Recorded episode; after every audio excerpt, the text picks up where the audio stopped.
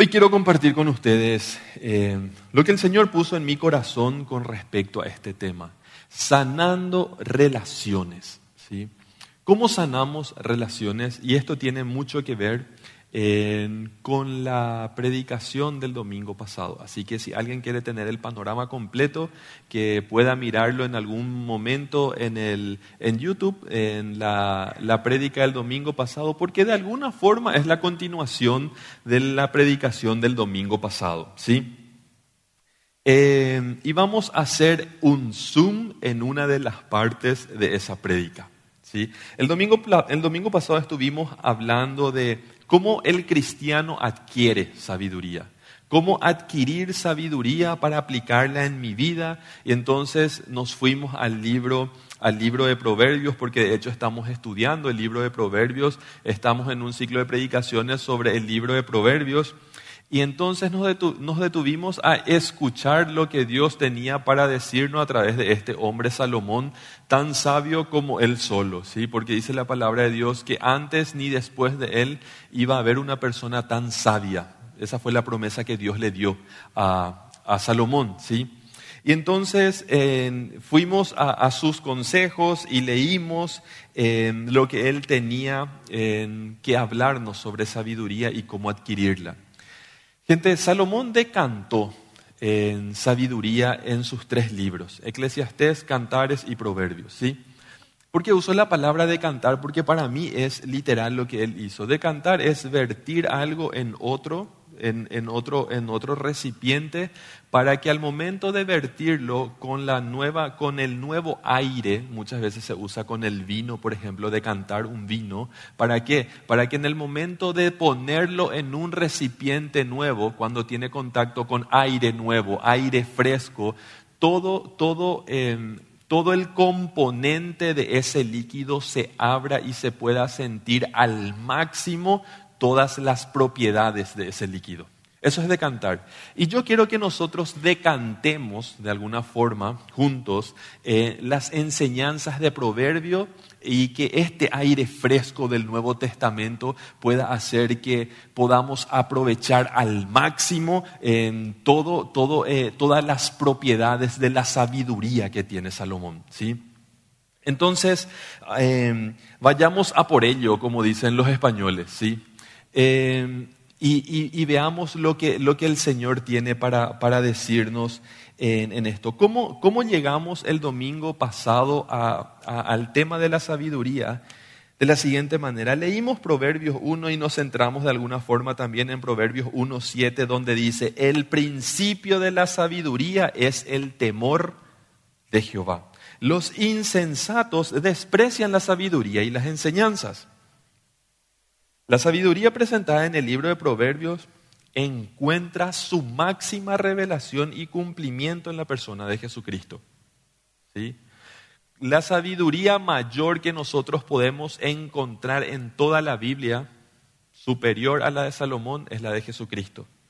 Entonces nosotros podemos darnos cuenta de que esto es así, que hay un hilo rojo conector a lo largo de toda la Biblia. Y encontramos en Primera de Corintios este versículo que dice, Primera de Corintios uno trece, eh, digo bien, uno treinta. Aquellas personas que quieran ir tomando notas, vayan tomando notas porque voy a ir mencionando varios, varios eh, versículos. Y si tienen interés en ello, apunten, tomen nota o saquen foto de la pantalla en algún momento si se aparece en los versículos eh, para poder aprovechar eh, esta enseñanza. Entonces, eh, ¿qué dice Primera de Corintios uno, eh, uno treinta? Dice, pero gracias a Él, ustedes están unidos en Cristo Jesús, a quien Dios, ustedes están unidos en Cristo Jesús, a quien Dios ha hecho nuestra sabiduría, nuestra justificación, santificación y redención, ¿sí? Y, y de ahí partimos el domingo pasado. Yo le voy a pedir a Cristian que me ayude un poquito y vamos a hablar y vamos a refrescar un poquito la memoria de lo que era la justificación. ¿Qué pasa, gente, en este versículo? En este versículo Pablo está hablando de la retórica. En realidad lo que significa es, dice, dice el versículo, Pablo dice que Cristo Jesús es nuestra sabiduría, dice el versículo. Cristo Jesús es nuestra sabiduría, que Cristo Jesús es nuestra justificación, nuestra santificación y nuestra redención. En realidad lo que Pablo dice, que sabiduría es justificación, sabiduría es santificación y, justific- y, y redención. Esas tres cosas son sabiduría, eso es lo que Pablo está diciendo en ese versículo. Entonces vamos a ver lo que es la justificación. La justificación es el nuevo estado legal en el que el cristiano puede estar delante de Dios sin pecado. Yo no me voy a detener mucho en esto porque tiene que ver con la prédica pasada, pero quiero hacer como un refresh así rapidito, ¿sí? ¿Qué es lo segundo? La santificación, el otro lado de nuestro triángulo, ¿sí? La santificación es la separación del pecador del pecado para que ahora pueda vivir apartado en la voluntad del Señor. Una persona santificada, apartada del pecado. Y abajo vemos la redención, es el acto de Dios de liberar al esclavo del pecado. Pero ¿cómo lo hizo? ¿Cómo Dios le liberó al esclavo del, del, del, del pecado? Pagando un precio de rescate, que es la sangre de Cristo. ¿Sí? Aquí estamos todos redimidos por la obra de salvación que Jesús hizo en la cruz del Calvario, a la cual nosotros creímos, aceptamos y le hicimos nuestra. Todos somos personas redimidas aquí. ¿Sí? Entonces lo que yo quiero hacer en esta noche es centrarme un poquito. Y ahí, ¿qué decía Pablo? La sabiduría del cristiano, la sabiduría del cristiano es que el cristiano pueda moverse con libertad dentro de la justificación, dentro de la santificación y dentro de la redención. Ese es tu marco de libertad como cristiano, dice Pablo. Y que tanto quieras moverte dentro de ella, eso es sabiduría. Pero no te salgas de la justificación que Jesús hizo en tu vida, no te salgas de la santificación que Jesús hizo en tu vida y no te salgas de la redención porque estás siendo poco sabio. Pero la sabiduría se va a traducir en tres integrantes, que allá arriba está Dios y su palabra. En un extremo está mi prójimo y en el otro extremo estoy yo. Tres aristas y tres, y tres partes. O sea, la, la sabiduría es la capacidad que tiene el cristiano de moverse dentro de su justificación, su santificación y su redención, afectando positivamente y saludablemente la relación entre yo con Dios, Dios con mi prójimo, yo con mi prójimo, yo con Dios, yo con todos. ¿Se entiende lo que digo? La medida de nuestra, la medida de nuestra sabiduría es qué tan saludable se ve mi relación con Dios, mi relación con mi prójimo. ¿Sí? Ahí se nota qué tan sabio soy, qué tan bien me relaciono con Dios y qué tan saludables son mis relaciones. ¿Sí? Y yo me quiero centrar en la base de, nuestro, de nuestra pirámide, ¿sí? de, nuestro, de nuestro triángulo. Me quiero, me quiero centrar ahí abajito. Dale uno más, Cristian, por favor, para, para poder localizar a dónde nos vamos a centrar. Porque hoy queremos hablar de relaciones saludables, cómo sanar relaciones. Y nosotros, si queremos sanar relaciones, lo primero que tenemos que entender es que necesitamos de sabiduría.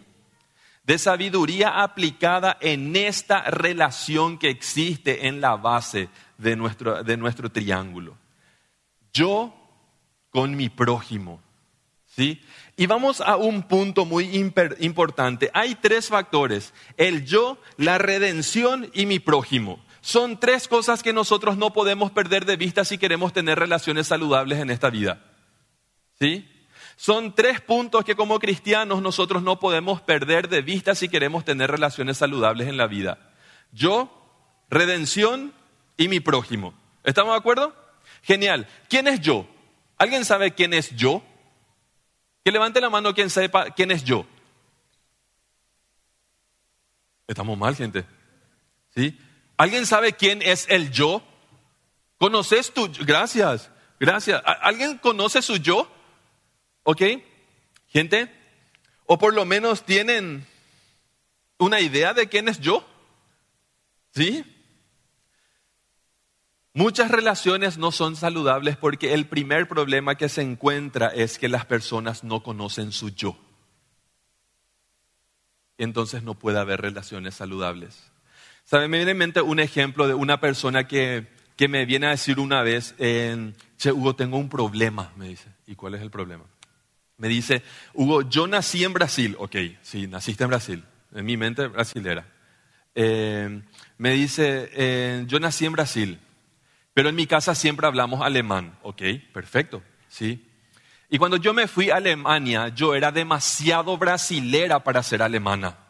Me dice. Pero en Brasil, soy demasiado alemana para ser brasilera. Me dice. Y yo vine a Paraguay y la gente me pregunta, ¿de dónde sos? Y yo no sé qué responderle, porque yo no sé de dónde soy. Me dice. Ok, ¿y qué dice tu cédula? Le dije, tu identidad. Y que soy brasilera. Y empecemos por ahí. Empecemos por ahí. Tenía un altísimo conflicto con su yo. Un altísimo conflicto con su yo. Y que se traducía en sus relaciones. Hay personas que no tienen ese tipo de conflicto, pero tienen otro conflicto con su yo, que no tienen problema de perdonarle a todo el mundo sus errores, sus defectos, pero sí tienen problema de perdonarse a sí mismos sus errores y sus defectos. También es un problema con el yo. ¿Sí? Entonces, se dan cuenta, es muy fácil tener problema con el yo. Es muy, muy, muy, muy fácil. Y hay miles de otras formas de tener problema con el yo.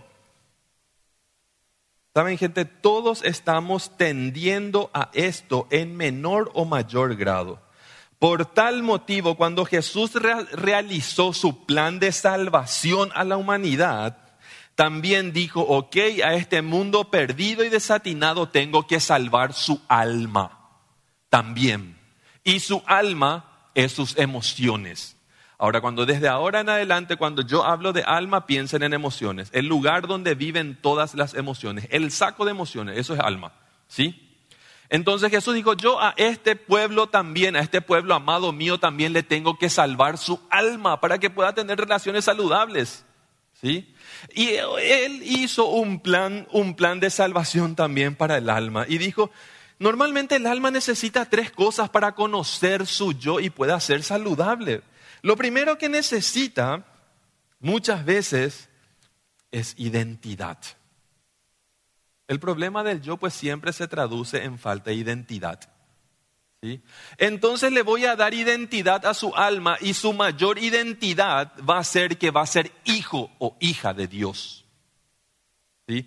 Le voy a dar nacional, identidad, hijo de Dios. Le voy a dar nacionalidad, ciudadano del cielo. Dice Filipenses.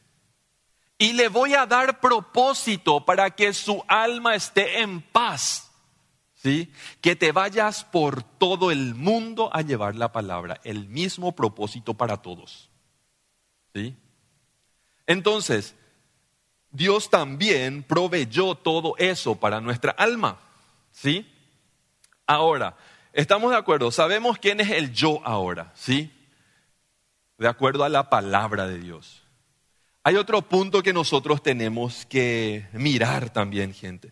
Y quiero saltar al otro extremo. ¿Alguien sabe quién es mi prójimo? ¿Quién es mi prójimo?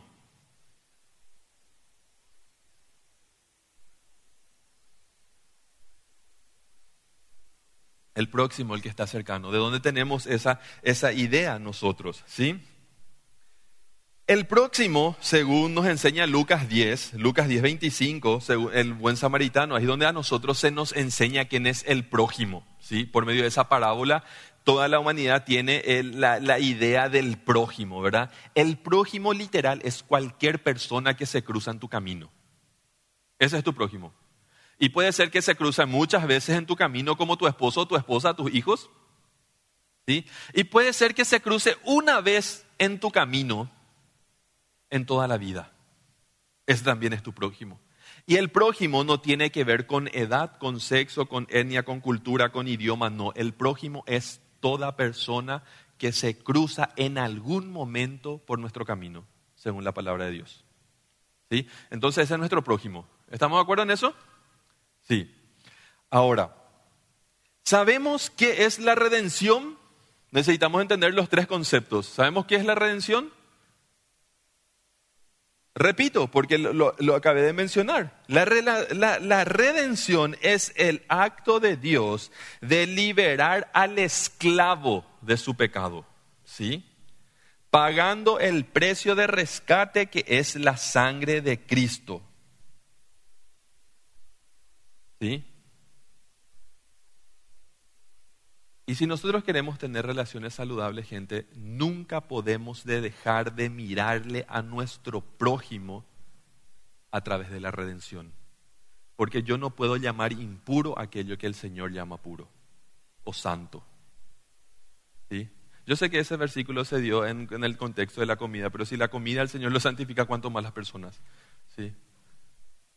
¿Cuánto más las personas? Y si yo, si yo quiero tener relaciones saludables, yo no puedo dejar de mirarle a mi prójimo a través de la redención. Y si me dicen, che, Hugo, ¿y si él no es cristiano? Con más cuidado, para que yo no lo prive de la redención con mis actos. Porque hay personas que por malas relaciones no quieren llegar a la iglesia. Que pues yo me voy a la iglesia de fulana, que pues yo me voy a la iglesia de fulano. Si así luego es siendo cristiana, porque no quiere ver. Entonces, relaciones saludables se tiene cuando uno entiende quién es yo, cuál es la redención que el Señor obró en mi prójimo, si es mi hermano en la fe, o cuál es la redención que está reservada para esa persona que puede llegar a través de mí a esa persona para que sea mi prójimo. Y esa relación está interviniendo en su, reden- en su redención o afectando las relaciones dentro de la comunidad de la fe. Si queremos tener relaciones saludables, tenemos que mirar de esa manera en, muy detalladamente.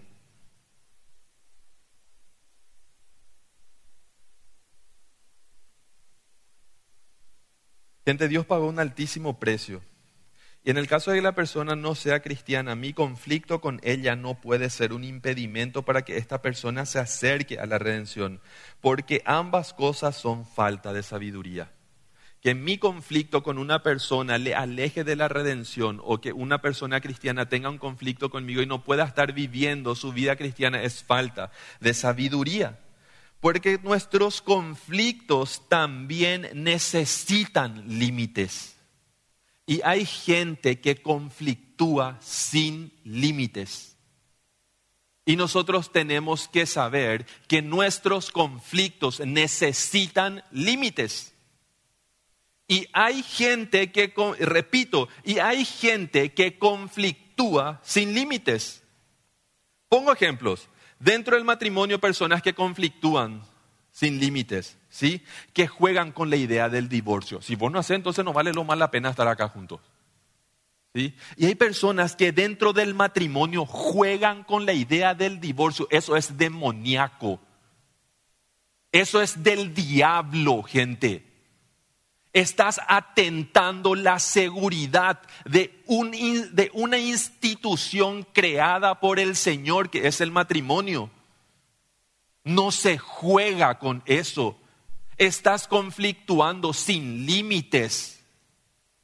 No se puede jugar con eso. Pero eso viene desde una mala práctica, desde el noviazgo. Y si vos no venías, entonces quédate nomás ya. Y entonces vienen creciendo en su conflicto y en su falta de inmadurez. Con eso no se juega. La gente necesita conflictuar con límites. Porque a veces nos vamos y nos vamos todito si no tenemos límite. A todo nos pasa. Y un desacuerdo también es un acuerdo. Entonces, lo que nosotros tenemos que saber es, ok, muchas veces me fui a dormir sin estar de acuerdo con mi esposa. Y nuestra decisión en esa noche fue, ok, necesitamos seguir hablando del tema, no tenemos un acuerdo. Y el acuerdo es que no tenemos un acuerdo, necesitamos seguir hablando del tema. Tenemos que poner límites a nuestros conflictos, gente. porque vamos a sufrir muchísimo si no lo hacemos. Amistades que no ponen límites a sus, a sus, a sus, a sus asuntos. Juegos donde una de las partes deja de sentirse feliz. Eso es un abuso. Cuando una de las partes deja de ser feliz con lo que se dice, con lo que pasa, con lo que se hace, eso es un abuso, eso es bullying. ¿Sí? Y eso no es amistades saludables. Se están teniendo relaciones sin límites. Sin límites. Entonces, el resto de los ejemplos, imagínense ustedes, porque ya saben por dónde va más o menos. ¿Qué puedo hacer para sanar relaciones o mantener relaciones saludables según Proverbios? ¿Sí? Mantener una comunicación sabia y una comunicación humilde. Quiero darte tres tips, de, de, de, de, de tres consejos de, de, de Proverbios. ¿Sí? Mantener comunicación sabia y humilde es el primer consejo. Y dice Proverbio dieciocho, veintiuno, en la lengua, y de esto habló Marcel, en la lengua, dice Proverbios dieciocho, veintiuno, en la lengua hay poder de vida y de muerte. Quienes la aman comerán de su fruto. Dice la palabra de Dios. Que en la vida hay poder para matar y hay poder para dar vida. Y hay relaciones que murieron por culpa de la lengua. Gente. Dios conoce a cada ser humano aún antes de que nazca. Eso sabemos por Jeremías, ¿sí? Y cada ser humano fue creado por Dios en amor. Y nosotros le amamos porque Él nos amó primero. Fuimos creados en amor, gente. El ser humano es amado por Dios. Y hay que considerar que las personas son amadas por Dios. Nosotros tenemos que considerar siempre que las personas son amadas por Dios, aunque yo no le ame. Y en tu camino va a haber prójimo que no le vas a poder amar anga. Y no pasa nada, pero no busques su mal. Va a haber anga ese que no te caíste luego en gracia, pobrecito o pobrecita, pero no pasa nada. No busques su mal y ya le estás amando también. Porque nos olvidamos muy fácilmente que el amor es una decisión y es obrar en bien en favor de. ¿Sí? Y ahí no importa si te cae o no, si es payaso o no es payasa. ¿Sí? Entonces, ¿qué es lo que pasa? El ser humano fue concebido en amor, fue creado por Dios en amor. Y porque fuimos creados en amor, porque Dios nos ama, el idioma universal del alma es el amor. ¿Entienden lo que estoy diciendo? ¿Sí? El idioma universal del alma es en el, el amor. No importa si es en alemán, en, en español, en inglés, en portugués, en italiano. En el idioma que vos le mires a una persona de manera cálida y con amor se va a sentir amada, aunque no hables su idioma. Porque el idioma del amor, el idioma del alma es el amor. ¿Y saben qué pasa? Cuando el alma... Las emociones, cuando las emociones empiezan a percibir que no se le trata con amor, que se le trata, ¿cómo? ¿Cómo se le puede tratar sin amor? Con crítica, con burla, con desacreditaciones, con mentiras. Entonces el alma le pide un favor al oído. Y el alma le dice al oído, por favor, deja de escucharle. Y eso en psicología se llama resistencia.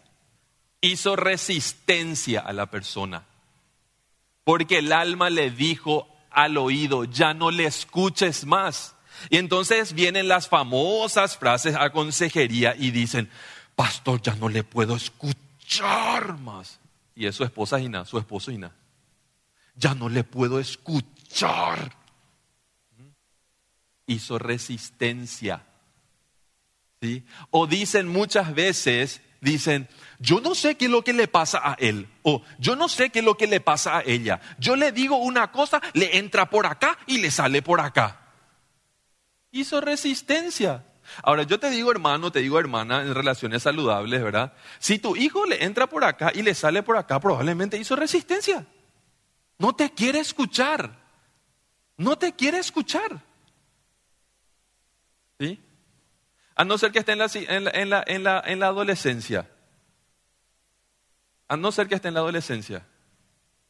¿Sí? ¿Sabes por qué en la adolescencia eh, no tenemos que medir tanto eso así tan firmemente? Porque a Angana se le está eh, renovando su sistema. ¿Sí? Y viste que cuando a tu celular se le renueva su sistema, vos no podés hacer nada con el celular. Tu hijo que está en la adolescencia, Angana se le está renovando su sistema. Y mucho no podés demandar mientras que se le renueve su sistema. ¿Sí? Porque se le está renovando el sistema para que sea un adulto. ¿Sí? Y mientras tanto, tenele paciencia. ¿Sí? Tenele paciencia, Angana. ¿Sí? Un amor que son los adolescentes, literal. ¿Sí? Los padres nomás, siempre dicen, ¿verdad? El único problema que tienen los, los niños son sus padres, ¿verdad? Entonces, la lengua, la lengua tiene el poder para matar relaciones y para dar vida a las relaciones. ¿Sí? La lengua puede secar una relación y la lengua puede dar vida a las relaciones. Dependiendo de qué quisiéramos hacer con la relación. Quien desea sanar relación debe ser coherente con lo que dice y coherente con lo que hace. ¿Sí?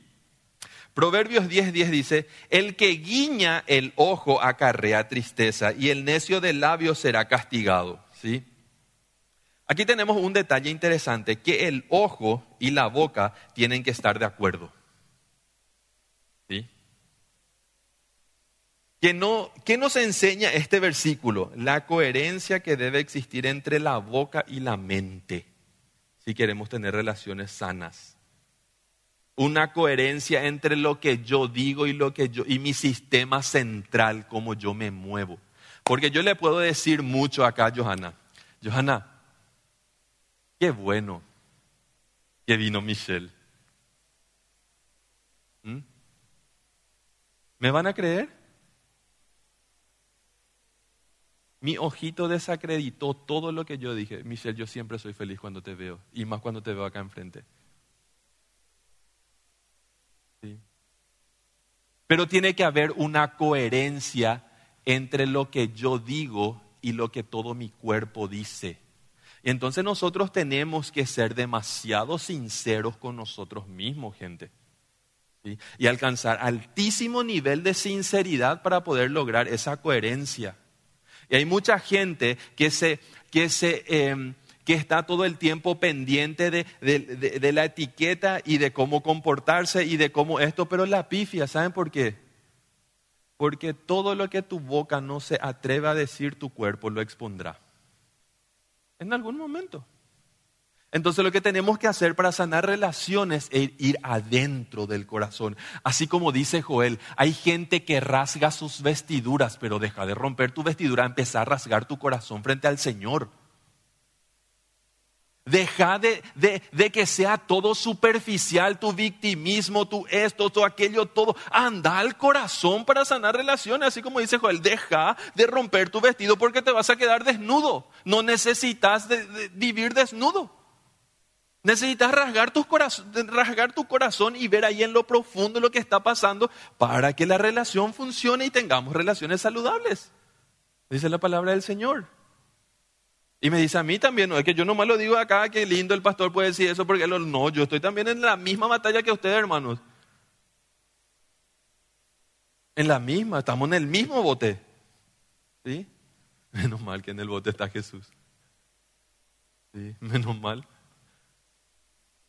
Porque si no, estábamos fritos.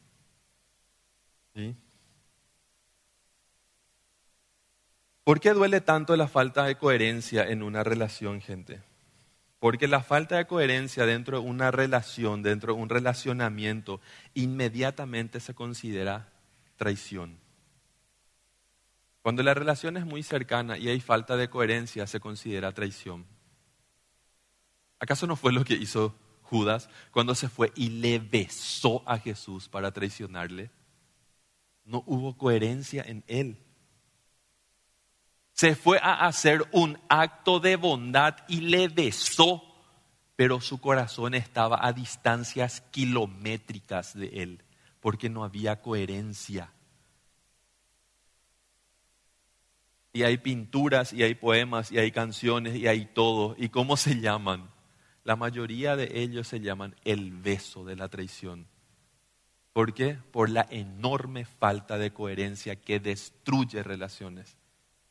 Y así mismo pasa en nuestro tiempo. Muchas faltas de coherencia destruyeron relaciones. ¿Por qué? Porque dejé de mirarle a mi prójimo con la redención, que Jesús pagó un precio alto por él también o por ella también.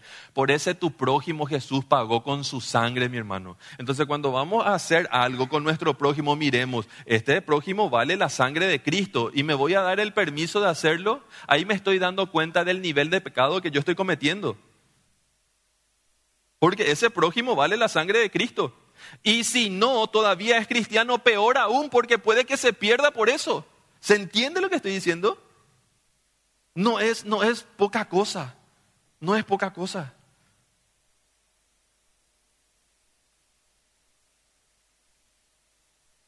Proverbios diez, dieciocho dice: el de labios mentiroso disimula su, su odio, y el que propaga calumnias es un necio.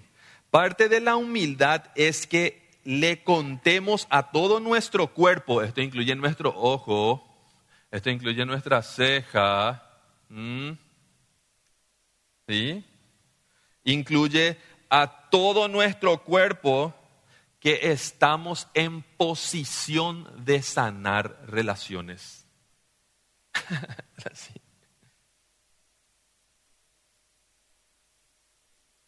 No le contaste a tu boca, mi hermano. A tu vientecito de la boca. A tu... También se tiene que enterar de que estás en posición de sanar relaciones. Y que haya coherencia en, en lo que se dice y en lo que se hace para no prestarse a confusión. Y una persona que no se presta a confusión es una persona sencilla y una persona humilde. Así de sencillo y así de humilde. Una relación humilde se logra estando frente a frente en el mismo nivel. Se entiende frente a frente en el mismo nivel y se entiende que la otra persona tiene el mismo valor que yo. Así se tienen relaciones humildes. ¿Sí? Yo le tengo a mi prójimo frente a mí en el mismo nivel. Ahí se tienen relaciones humildes y sanas. Acá, cuando yo le miro a mi prójimo en el mismo nivel que, que, que el mío. Pero ¿qué pasa muchas veces? A veces hay problemitas en el matrimonio, en el noviazgo, en las relaciones de amigos, donde sea. ¿Y qué pasa? De acuerdo a mi construcción, a mis experiencias, de acuerdo a mis mañas, de acuerdo a mis maldades, de acuerdo a mi pecado, de acuerdo a lo que sea, yo puedo subir o yo puedo bajar de ese nivel. Y cuando yo subo de ese nivel, me voy a la venganza. Y empiezo a ser malo con mi prójimo. Y me olvido el, el, el nivel. ¿Y qué tengo que hacer? Tengo que bajar a la humildad. Y hay personas que, tiene, que conflictúan, que están en problemas, y en vez de subirse, porque no, no se ven como, como, como, como con, la, con el poder de superioridad sobre su prójimo, entonces bajan de la humildad y se van al victimismo. Imagínense si uno está en el victimismo y otro está en la venganza. ¿Se va a resolver esa relación? ¿Va a ser saludable? No se van a encontrar nunca. No van a poder hacerlo, no van a poder lograrlo. Ah, yo si no me saluda, no le saludo. Si no me mira, no le miro. Si no me invita, no le invita. No, no, no, no. ¿Sí? Ese está acá arriba. Y el que está acá abajo, a mí no me quieren, que esto a mí siempre no me hacen esto, a mí siempre no, no, no, no. ¿Sí? Entonces, es yupinche hermano, es yupinche hermana, subite, es huellín de ahí, bajate vos también. Y encontrémonos en la humildad del amor de Cristo para tener relaciones saludables. Porque hay personas que vienen Hay personas que vienen para consejería matrimonial y uno está allá en lo más extremo de la superioridad y uno está en lo más extremo de la inferioridad. Y acuérdense que esta, estos dos lugares, gente, tienen fuerza. Y uno tiene fuerza, síganme la idea por favor, uno tiene fuerza descendente y otro tiene fuerza ascendente. Y el que está en la superioridad se va nomás para arriba. Y el que está en la inferioridad se va nomás para abajo. Y el nivel más bajo al que puede llegar una persona por inferioridad es el suicidio. Y el nivel más alto al que una persona puede llegar por, venganza, por, por superioridad es la venganza. Y la venganza quema etapas. No le saludo, no me saluda, no, no le miro, no le miro, no me invita, no me invita, me lastima, le lastimo, le mató, le mato. A quien sea. Las películas rusas pueden ver, ¿verdad? Le hace esto, esto, matamos cinco de ellos, esto, esto, matamos diez de ellos, ¿sí? Venganza, ¿sí? Venganza. No sé yo si es película rusa, porque yo hace, hace, hace nueve años estoy casado y yo les puedo asegurar que, yo digo nomás película rusa para sonar interesante, ¿verdad? Pero no sé, porque en los últimos nueve años de casado al menos, si vimos diez películas con mi esposa ya es mucho, ¿sí? No, no veo mucho películas, pero no porque sea malo, no porque no me gustan mucho las películas, así Así nomás. No tenía nada que ver con el tema, pero le despejé por lo menos a muchos que estaban así medio dormidos, ¿sí? Eh, el, el, el segundo punto, y vamos rapidito, ¿sí? Para que no se aburran, y, y vamos rapidito, ¿sí? El Proverbios diecisiete nueve dice, el que perdona, el segundo punto, el primer punto que dijimos que era, ¿sí? El primer punto dijimos que es comunicación sabia y comunicación humilde. Encontrarnos en un punto de humildad y, y, y, y poder relacionarnos desde ahí. El segundo punto es el perdón y la reconciliación. Proverbios diecisiete nueve dice, el que perdona la ofensa cultiva el amor, el que insiste en la ofensa divide a los amigos, divide la relación. Hay personas que se centran solamente en lo malo, pero eso tiene su lógica y su realidad. Gente, nuestro cerebro registra con mayor facilidad lo malo que lo bueno, ¿sí? Eso se llama en psicología recuerdos con alta carga emocional. Y normalmente no pasa mucho con las cosas buenas, porque somos más celosos con las cosas malas, porque nos duelen más que las cosas buenas, ¿sí? Entonces, muchas personas se anclan, se anclan en, en la ofensa y están ahí siempre patinando sobre la ofensa. Y de una buena vez nosotros tenemos que saber que el que perdona la ofensa cultiva el amor. Y entonces ahí tenemos que recordarnos una y mil veces que perdonar no significa olvidar. Y hay personas que yo le digo, pero no es una opción para vos perdonarle. Yo nunca le voy a perdonar, nunca me voy a olvidar de lo que me hizo. No, no, no, no, no, no entendiste mi pregunta. Y no es una opción perdonarle, no, yo no me voy a olvidar de lo que me hizo. No, yo te estoy hablando de perdonar. Y cuando uno perdona, gente no tiene Alzheimer, ¿sí? Hay gente que piensa que por perdonar le va a agarrar Alzheimer y se va a olvidar de todo. No, el perdón no te quita, no te da demencia, ¿sí? El perdón lo que hace es sacarte la amargura y entregar esa amargura, ¿sí? Es cierto que en ocasiones nada después del perdón puede llegar a ser como al principio, pero puede llegar a ser tan bueno de una nueva manera. El poder, ¿cómo puede llegar a ser tan bueno como, como, como no era antes? Por el poder de la reconciliación. Gente, yo no estoy minimizando situaciones, de hecho no me estoy refiriendo a situaciones particulares, pero quiero decirte en esta noche que para cada caso Dios dotó al cristiano del perdón suficiente para poder perdonar. Para cualquiera sea el caso, Dios dotó al cristiano del perdón suficiente para poder perdonar.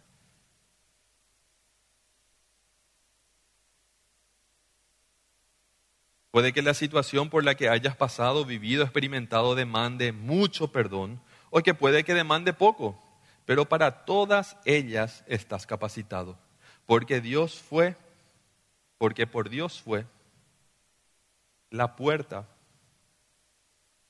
porque por el perdón fue la puerta que entraste para hoy poder llamarte cristiano. Si no era por el perdón, si no hubieses pasado por esa puerta, vos ni yo íbamos a tener el derecho de llamarnos cristianos. Entonces conocemos perfectamente ese recurso. Y el cristiano tiene perdón suficiente porque lo recibió suficiente. Yo escuché a personas decir que Dios le perdone, pero yo nunca. ¿Sí? Asumiendo una actitud de terrible arrogancia. ¿Sí? Insinuando que su justicia propia está por encima de la justicia de Dios. Queridos, esto es un peligro para uno mismo, asumir esa actitud. ¿Saben por qué? Porque dice Mateo, dice Mateo seis, catorce y quince, dice, porque si perdonan a otros sus ofensas, también los perdonará a ustedes su Padre Celestial. Pero si no perdonan a otros sus ofensas, tampoco su Padre perdonará a ustedes las suyas. ¿Sí? Y ninguno de nosotros aquí quiere atar la misericordia de Dios contra sí.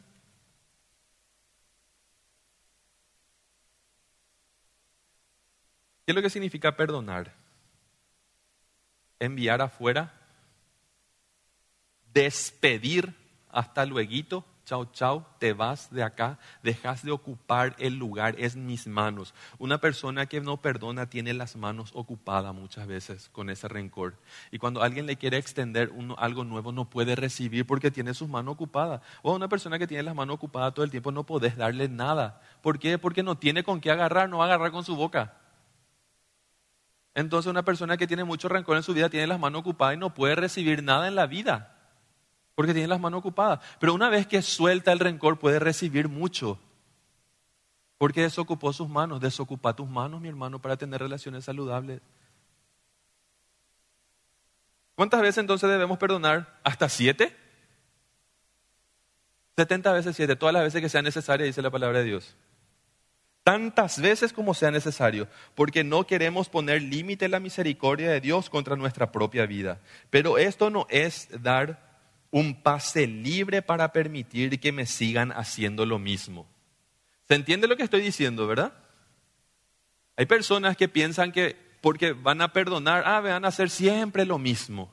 Y yo tengo que perdonar siempre. Acuérdense, gente, que el arrepentimiento es cambiar de dirección. ¿Sí? El que se arrepiente de verdad cambió de dirección. No hace falta que le perdones veinte veces por lo mismo, si es, por ejemplo, algo muy denso. ¿Sí? El que se arrepintió de verdad cambió de dirección. Ya no se va más hacia ahí, se va a un lugar opuesto. ¿Se entiende lo que estoy diciendo? Hay personas que dicen, no, no tengo miedo de perdonarle porque me va a hacer lo mismo. Y si se arrepiente de verdad no va a hacer lo mismo porque cambió de dirección. Hay personas que piensan que el arrepentimiento es cambiar trescientos ochenta grados, pegar una vuelta a aquellas y quedarme en el mismo lugar. No. Eso no es arrepentimiento, eso es gastar energía. Arrepentimiento es acá nomás. Y me voy para acá ahora. Me arrepentí. ¿Sí? Las personas que no quieren perdonar simplemente destruyen el puente sobre el cual él mismo tiene que pasar. ¿Sí? Muchas personas urgentemente necesitan la sencilla terapia de limpiar su corazón de resentimientos, odio y malicia. Y tal vez al hacerlo, hasta sanen sus cuerpos. Porque hay personas enfermas por culpa del rencor. Hay personas que cuando perdonan se sanan. Es muy loco. Es muy loco. Porque el mismo, el, la misma alma que está, el mismo cuerpo que está conteniendo esa alma dolorosa, se entera de que hay perdón y deja esa carga y se sana muchas veces. Y se sana muchas veces.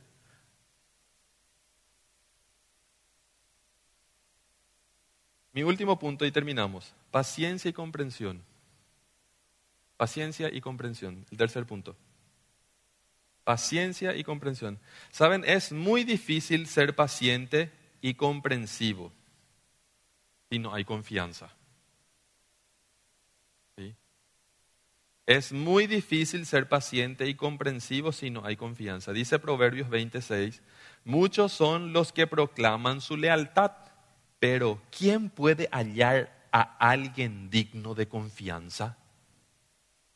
Qué tan importante es la confianza, lo que nos está enseñando este, este versículo, ¿sí?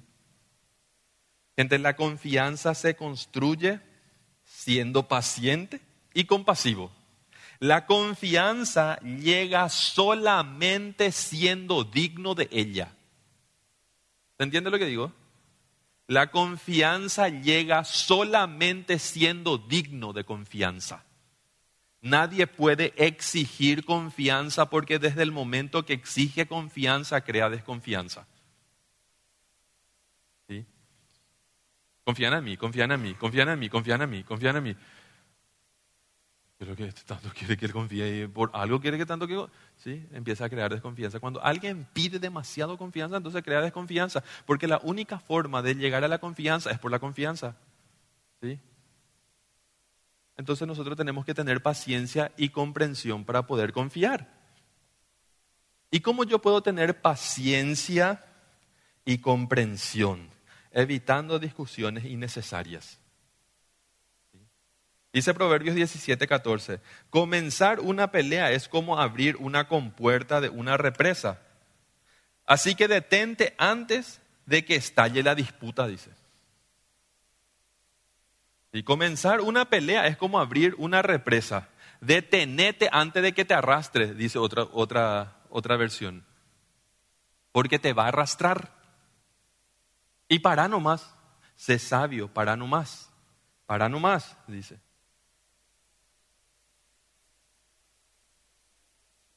Otro consejo, ¿cómo podemos llegar a tener relaciones de paciencia y comprensión?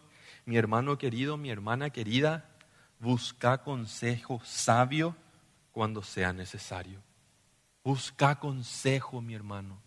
Dice Proverbios quince veintidós, cuando falta el consejo fracasan los planes.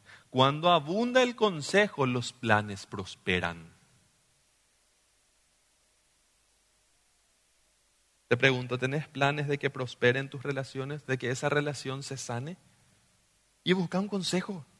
Busca una persona sabia y prudente. No para triangular. Muchos lo que hacen es buscan consejos para triangular. ¿Qué es, un tri- qué es triangular? Ah, yo tengo problema acá. Michelle, te voy a usar otra vez como ejemplo, ya que te usé hace un rato, sin tu consentimiento. ¿Sí? ¿Y triangular qué es? Ok, yo tengo un problema con Michelle, pero... Eh, es muy pesado para mí el problema y como que Alex le conoce a Michelle, entonces yo me voy y le cuento a Alex el problema y ahí yo triangulo, ¿sí? Triangular se llama eso. Entonces yo le cuento a alguien algo de ella porque yo sé que él le conoce también a ella y gano un aliado en contra de ella. Eso es maldad.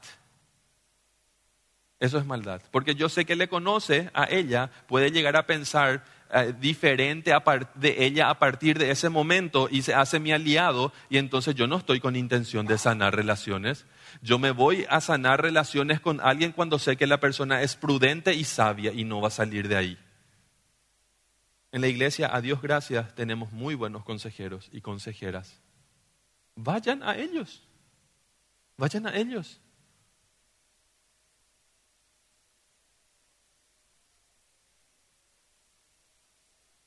La confianza,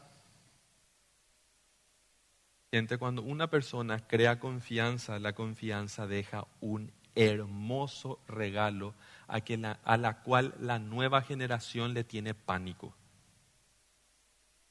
Cuando hay confianza, la confianza deja un regalo enorme, que es el compromiso.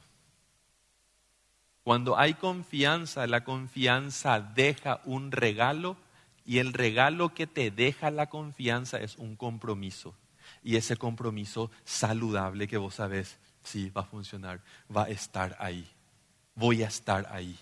Se, vamos a salir adelante. Se va a poder. La vamos a remar, aunque tengamos que remar en dulce de leche.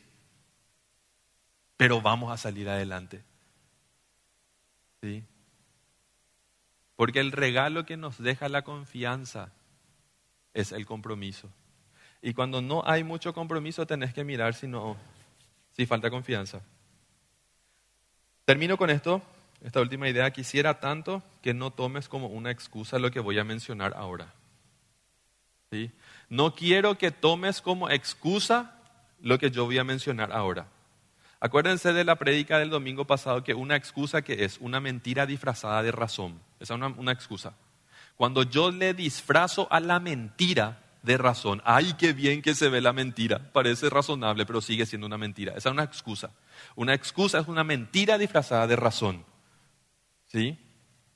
Y no quisiera que tomes esto como excusa, pero queda a tu cargo, a cargo de tu humildad y de tu sinceridad contigo mismo, que no lo conviertas en una excusa para la falta de acción. Mi hermano querido, mi hermana querida, te encontrarás en el camino con personas que no quieran sanar relaciones. Y duele.